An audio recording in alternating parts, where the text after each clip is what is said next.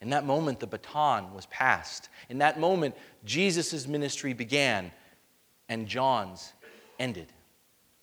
And yet, as Matthew catches us up with John here in chapter 11, you're going to notice real soon that John has lost some of his boldness and conviction. He seems to have lost confidence. John has some questions. John has some doubt about Jesus. Beloved, from Matthew chapter 11, starting with verse 1. After Jesus had finished instructing his 12 disciples, he went on from there to teach and preach in the towns of Galilee. When John heard in prison what Jesus was doing, he sent his disciples to ask him, Are you the one who was to come, or should we expect someone else? Jesus replied, Go back and report to John what you hear and see. The blind receive sight, the lame walk, those who have leprosy are cured, the deaf hear, the dead are raised, and the good news is preached to the poor. Blessed is the man who does not fall away on account of me. As John's disciples were leaving, Jesus began to speak to the crowd about John. What did you go out into the desert to see? A reed swayed by the wind? If not, what did you go to see? A man dressed in fine clothes? No, those who wear fine clothes are in king's palaces. Then what did you go out to see? A prophet?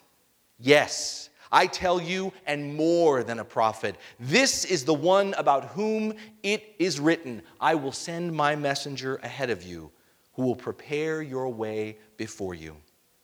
I tell you the truth. Among those born of women, there has not risen anyone greater than John the Baptist. Yet he who is the least in the kingdom of heaven is greater than he. From the days of John the Baptist until now, the kingdom of heaven has been forcefully advancing, and forceful men lay hold of it.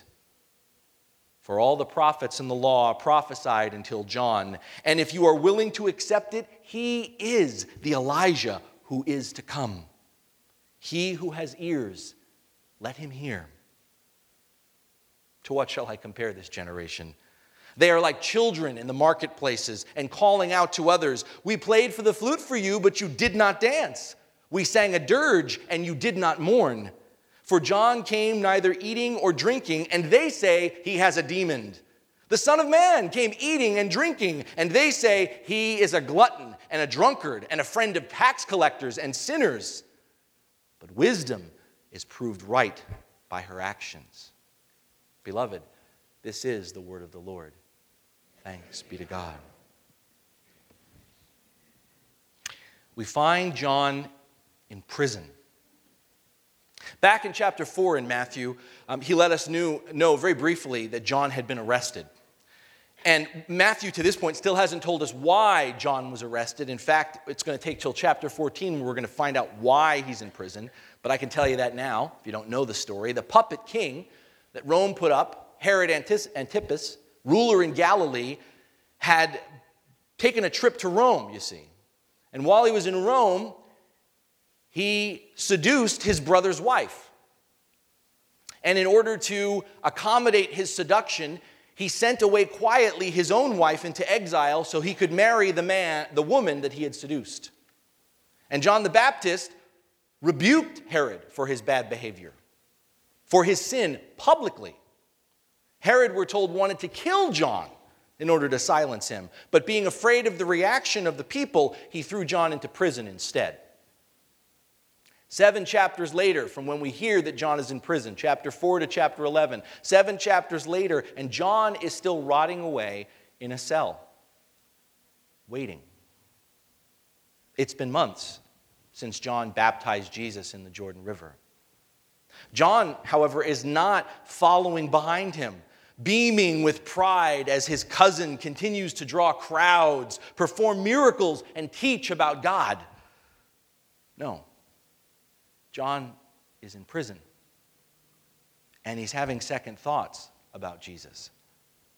We don't know exactly what was going on in John's mind and heart, but I think we can safely imagine what he was thinking, what he was feeling in that cold, dark cell.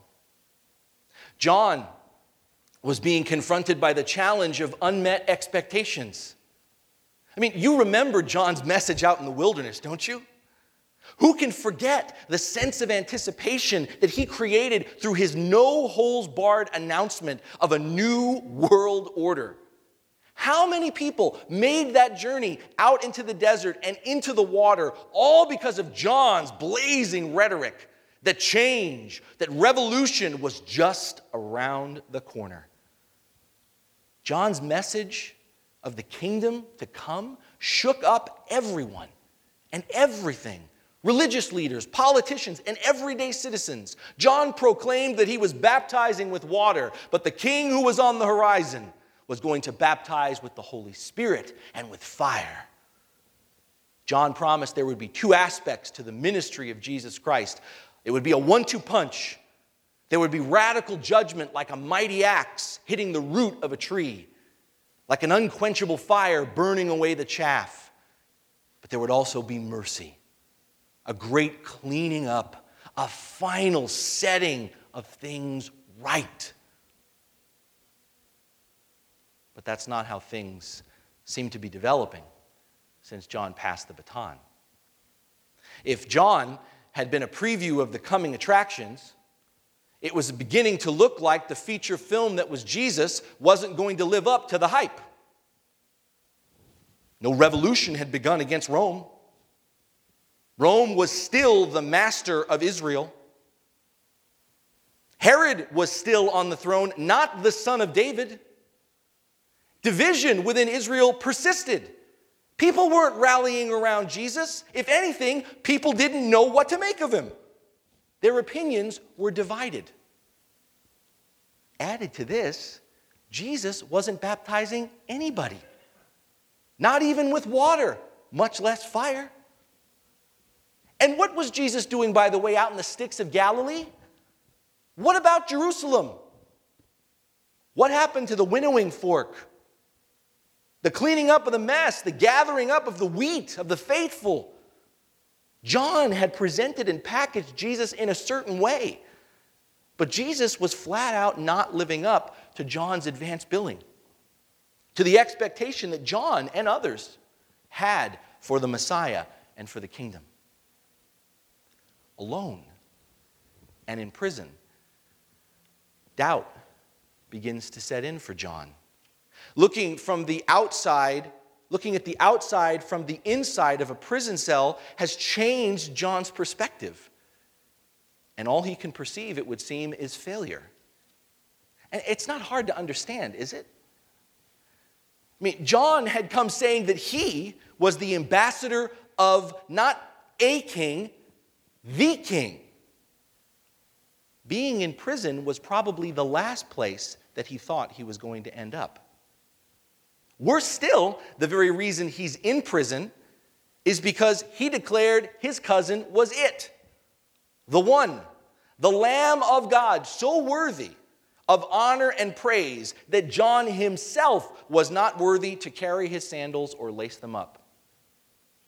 And yet, as the days, as the weeks continue to pass, it becomes increasingly clear that Jesus isn't going to do anything to spring John from his cell, let alone pay him a visit.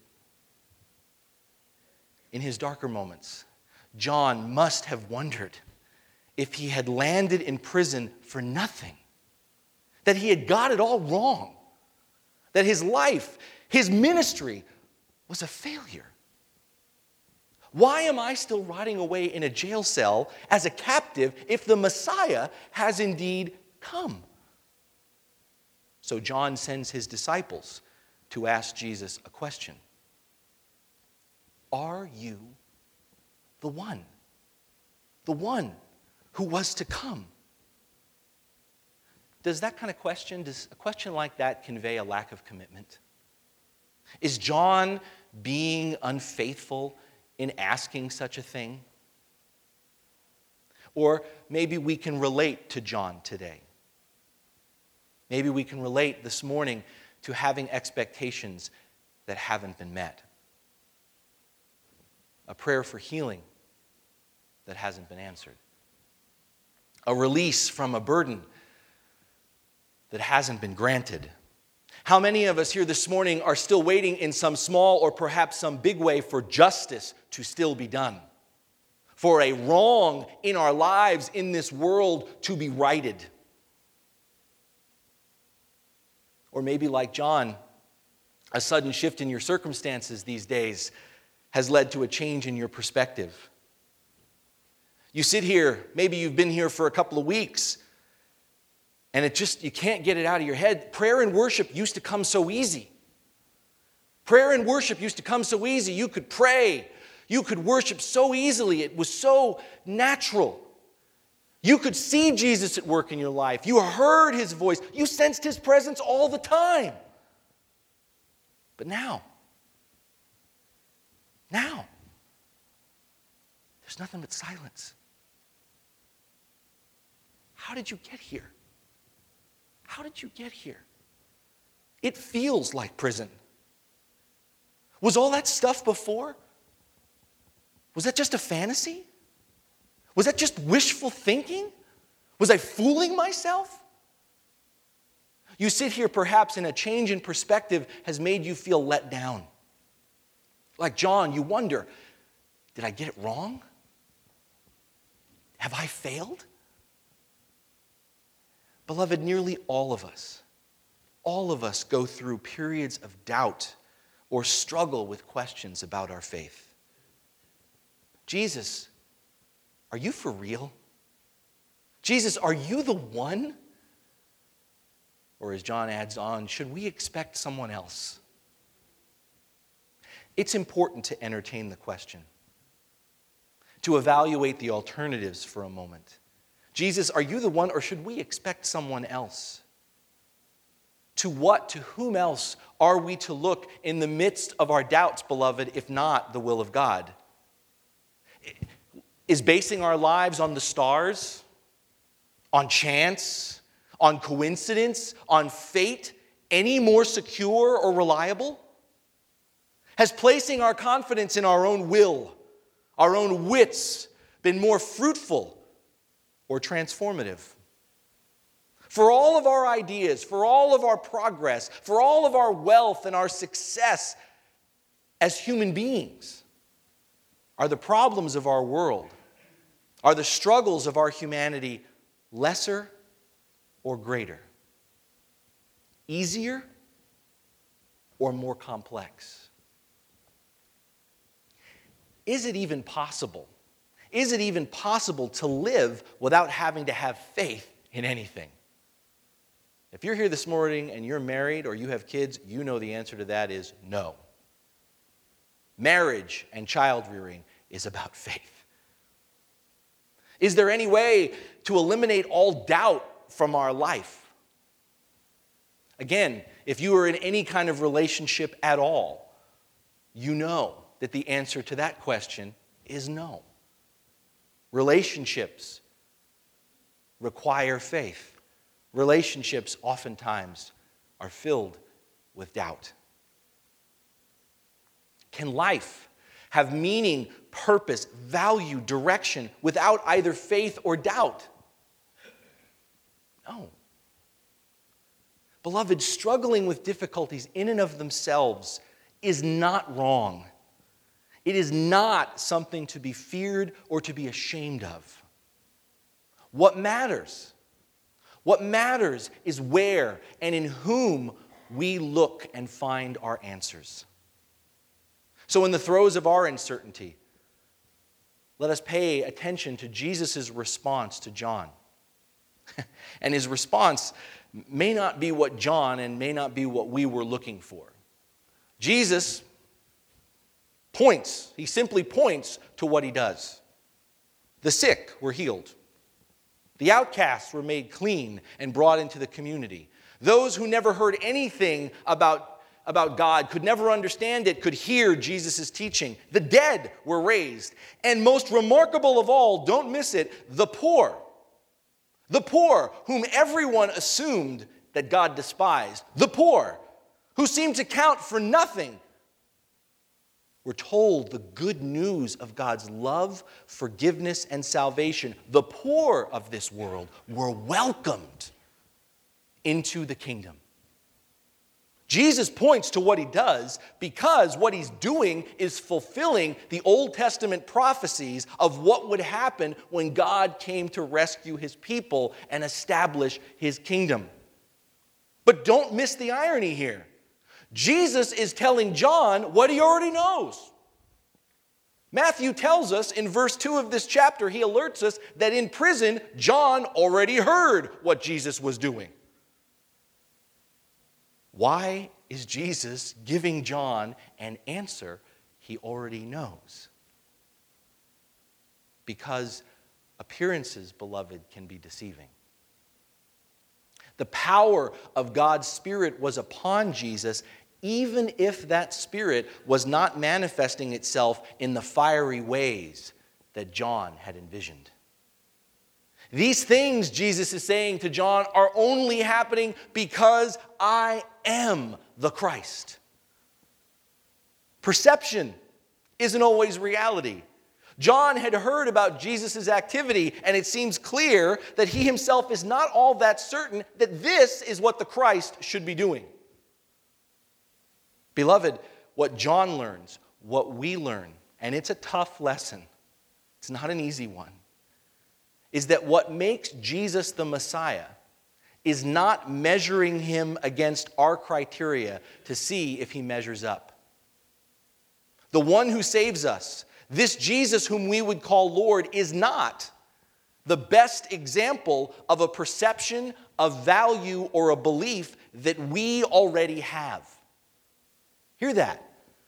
This Jesus, whom we would call Lord, this one who saves us, is not the best example of a perception, of value, or a belief that we already have. Because if we've fallen and we can't get up, if we're broken and cannot fix ourselves, if we're lost and we cannot find our way, then our perception, our best solutions, our remedies are incomplete. I remember when I was younger and I was training to be a lifeguard, something counterintuitive that I learned. When you go out to save someone who's drowning, you keep a distance, usually have something between you. And as you approach them, you put that forward, but if that person advances on you, you push away and pull back. Now, that doesn't sound like you're saving that person. But the idea is, and the re- rationale is that when you're trying to save someone's life, when they're drowning, from their perspective, they're panicking. They think they have to grab onto you, they have to do whatever it takes to not drown. But in fact, what they're going to do if you keep going is they're going to put you under the water and you're going to drown with them. From their perspective, they think that's going to save them. They don't have the complete picture to understand what it really takes to be saved. And so you Continue to advance that until they grab hold and let you pull them in. Beloved, a person who is drowning doesn't tell the lifeguard you're doing it wrong. Jesus is not the best example of our perception, our value, or our ideal. Because our vision, our lives, our perception, our sense of things is incomplete. That's the nature of why we need to be saved. And trying to make Jesus fit into our perceptions of salvation and freedom is like trying to make a square peg fit into a cross shaped hole. And that's why Jesus goes on and says to John, Blessed is the one who does not fall away on account of me. Jesus isn't rebuking John for his doubt, thank God. And he doesn't rebuke us for ours. Jesus doesn't say, Blessed is the one who never, ever, ever has the slightest doubt about me. Jesus doesn't scold John for having a tough time figuring him, figuring everything out. He doesn't deny that his ministry was surprisingly quiet, even as it was happening in seemingly out of the way locations, away from the heart of the action, Jerusalem. What John doesn't realize is more is coming. More that will even be harder to reconcile. You could also translate this verse Blessed is the one who does not fall away on account of me this way. Blessed is anyone who takes no offense at me. And beloved, we are only a couple of weeks away till once again we are going to confront the offense, the scandal of the cross. Jesus is being kind and compassionate with John as he admits as much to the tension of it all. John is being called to live in that high and difficult tension of believing in Jesus as his Savior, even when Jesus did not save him from prison. And like John, we experience that very same tension of trusting in Jesus as the Savior, as our Savior, even when we are not saved in the way that we want from whatever afflicts us. The seeming contradiction of prayers that still not have been answered. The contradiction of healings that we are still waiting for. The contradiction of redemption that we still can't seem to find in our lives. If you don't know the end of John's story, it doesn't get much better from our perception. John never gets out of prison. In fact, John's going to lose his head, literally. It's going to be cut off at the request of a dancing girl who pleased King Herod. Brings us back again. Was John's hope? Is our hope in vain? Beloved, John's being in prison, even his eventual death, does not put him beyond the reach of Jesus. But this is not obvious at all for John or for us. Jesus, however, follows John in everything he does. Did you ever notice that? John comes preaching, Jesus goes preaching. John is arrested, Jesus is arrested. John is executed, and as we know, Jesus is going to be executed. It's true Jesus didn't get John out of that jail cell. And so, on the surface, from our perception, appearances would say that he abandoned John to prison. But, beloved, below the water, at a deeper level, we know Jesus did not abandon John. Across the course of his life and death, Jesus joined John in arrest and in execution. Jesus did not avoid the suffering, the pain, the loneliness, the abandonment, or the death that John experienced. Jesus went through it all, and he came out the other side. That's the thing. That's the thing in the midst of our doubts, why our doubts are not bad, but it matters what we do with them, why we can't give up in the midst of our doubts and our questions. Because, beloved, while Jesus may not always live up to our expectations, while he may not always fit our perceptions of what salvation ought to look like, what Jesus consistently does is he transforms our expectations in the very act of fulfilling them. What John is going to discover, what we discover, what we celebrate on Good Friday, and most certainly on Easter Sunday, is that salvation is about more than conquering Rome. Salvation is about more than breaking free from the prisons of Herod. Jesus punches a hole through the greatest prison of all death. And because he lives, John lives also. Because he lives, we will live also. Because he lives, we can face tomorrow. Our faith, like John's, has to live, still has to live with the contradictions and the tension. There will be days, and I do not take it lightly, I've had them myself.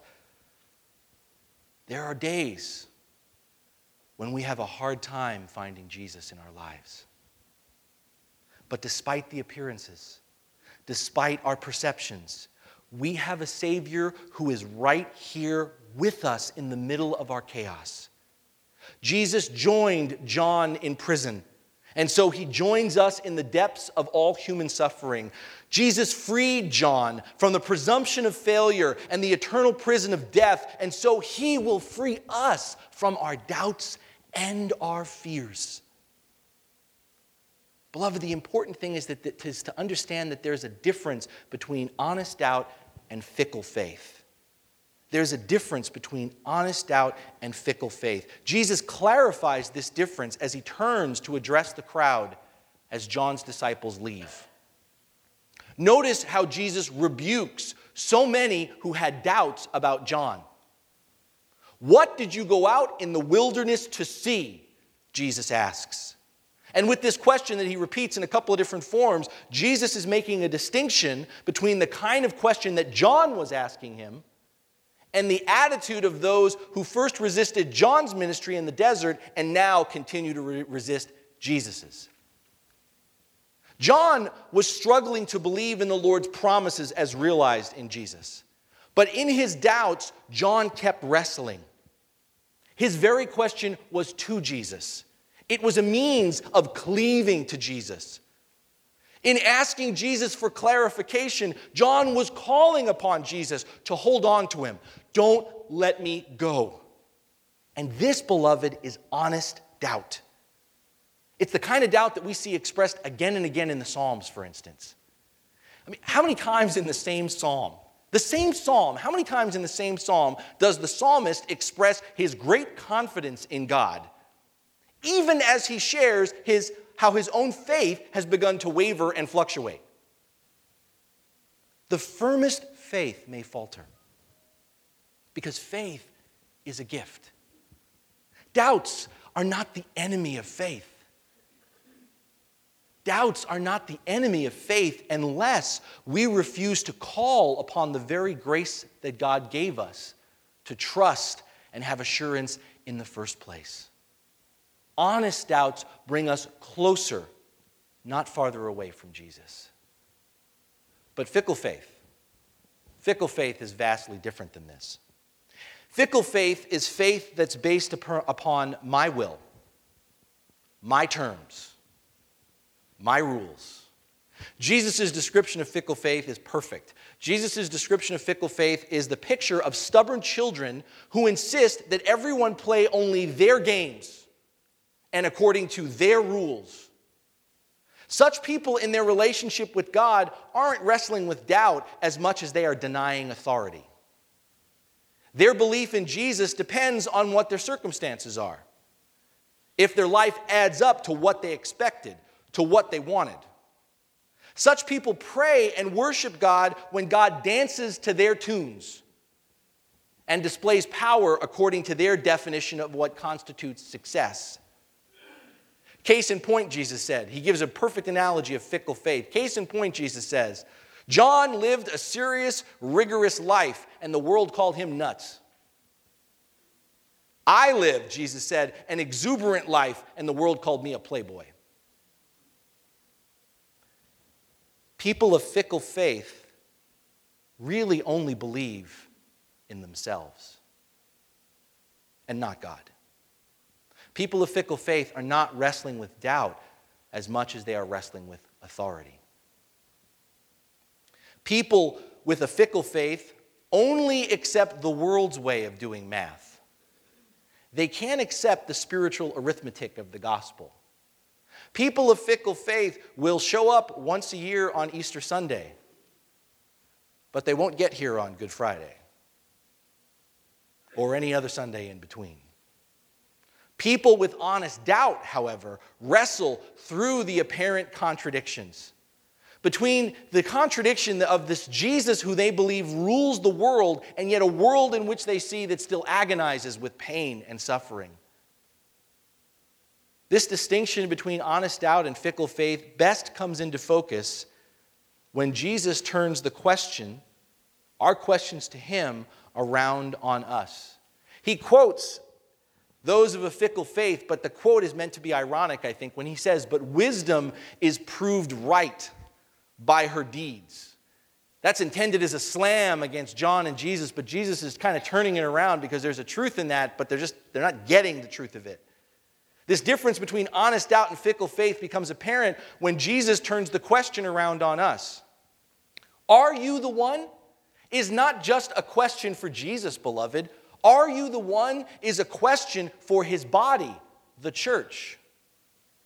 Are you the one? Or should we look for someone else? If the world still has honest doubts about Jesus, it may very well be because of the fickle faith of the church. So much to say here, but I'll say simply this. We talked about it at our Lenten Wednesday service. Wish you, if you hadn't, great conversation. But it's this simple one way to think about the honest doubts of the world and maybe sometimes the fickle faith of the church. Beloved, could I pray, could I ask as believers in Christ, as the church, instead of getting so angry over the world's doubts about Jesus, instead of getting so fired up and so just mad at people who have doubts about Jesus, Instead of holding people responsible for rejecting Jesus, as we are often wont to do as the church, can we instead hold ourselves responsible for sharing Jesus and representing him well? If we profess that Jesus is the one, that there is no other, our convictions are best evidenced by going and telling what we see and hear. That's what Jesus says to John's disciples go and tell what you've seen and heard. The truth of our faith in Jesus is most evident not by our attendance in church, not by how many scriptures we have memorized,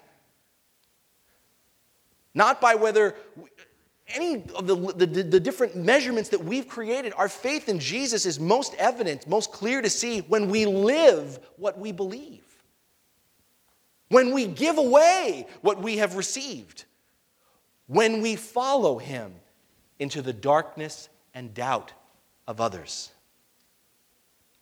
That's why.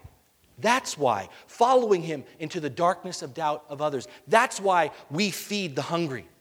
That's why we give drink to the thirsty. That's why we clothe the naked. That's why we house the homeless. That's why we visit the sick. That's why we befriend the friendless. That's why we give money to go farther around the world than we can go ourselves, helping others. We do it in the name of Jesus Christ because He's first done it for us. We do it in the name of Jesus Christ so that others might hear and see. We do it in the name of Jesus Christ so that the mercy of God in His gospel might be proclaimed to the ends of the earth. And let's keep it real we may not rescue, we cannot help, we cannot heal, we will not save everyone. But He does. He can. He will. All we can say, the best that we can do, and yes, it is good enough to those with questions, to those with doubts, is to say in their darkness and in their doubt, move over. In the name of Jesus Christ, we're coming in with you. We're coming in with you in the midst of your shadow of doubt because the light is coming. He will save us both do not be afraid. The tension. The tension between faith and doubt, between truth and contradiction. In many ways, it's what this table that we come to each and every Sunday is all about, isn't it? But before us, we see nothing but wafers of bread and shot glasses of wine and juice. But as they're put into our hands, we're called to believe that Jesus himself is present in, with, and under such mundane elements. Though it makes no sense, though we cannot explain it, though we may even have our questions and our doubts as we kneel at this rail, we come forward with willing hands in faith, trust, and hope and as we take bread that has been broken, as we drink wine that has been poured, we profess that we receive more than a memory. We feast on more than food. We confess that we have fed on forgiveness, that we have experienced grace we declare that even when we have not been rescued out of all of our problems, we have still tasted salvation through the presence of God with us in Jesus Christ, a relationship that extends beyond this life into the life that is to come. What we receive, we take with us. What we taste, hear, and see and receive from this table, we go and tell. We follow and we obey. We imitate and we extend the ministry of the presence of Jesus Christ into the world as far as we are able. Beloved, honest doubt is not a threat, but a vital part of a deepening relationship, a maturing faith in Christ. Jesus welcomes, Jesus can handle all of our questions. We must hold nothing back. But we must let our questions and our doubts press us deeper into the reality of His presence and into the assurance of His promises. Because there's no one else to expect, there's no one else to look for, there's no one else who can save us. Amen? Amen.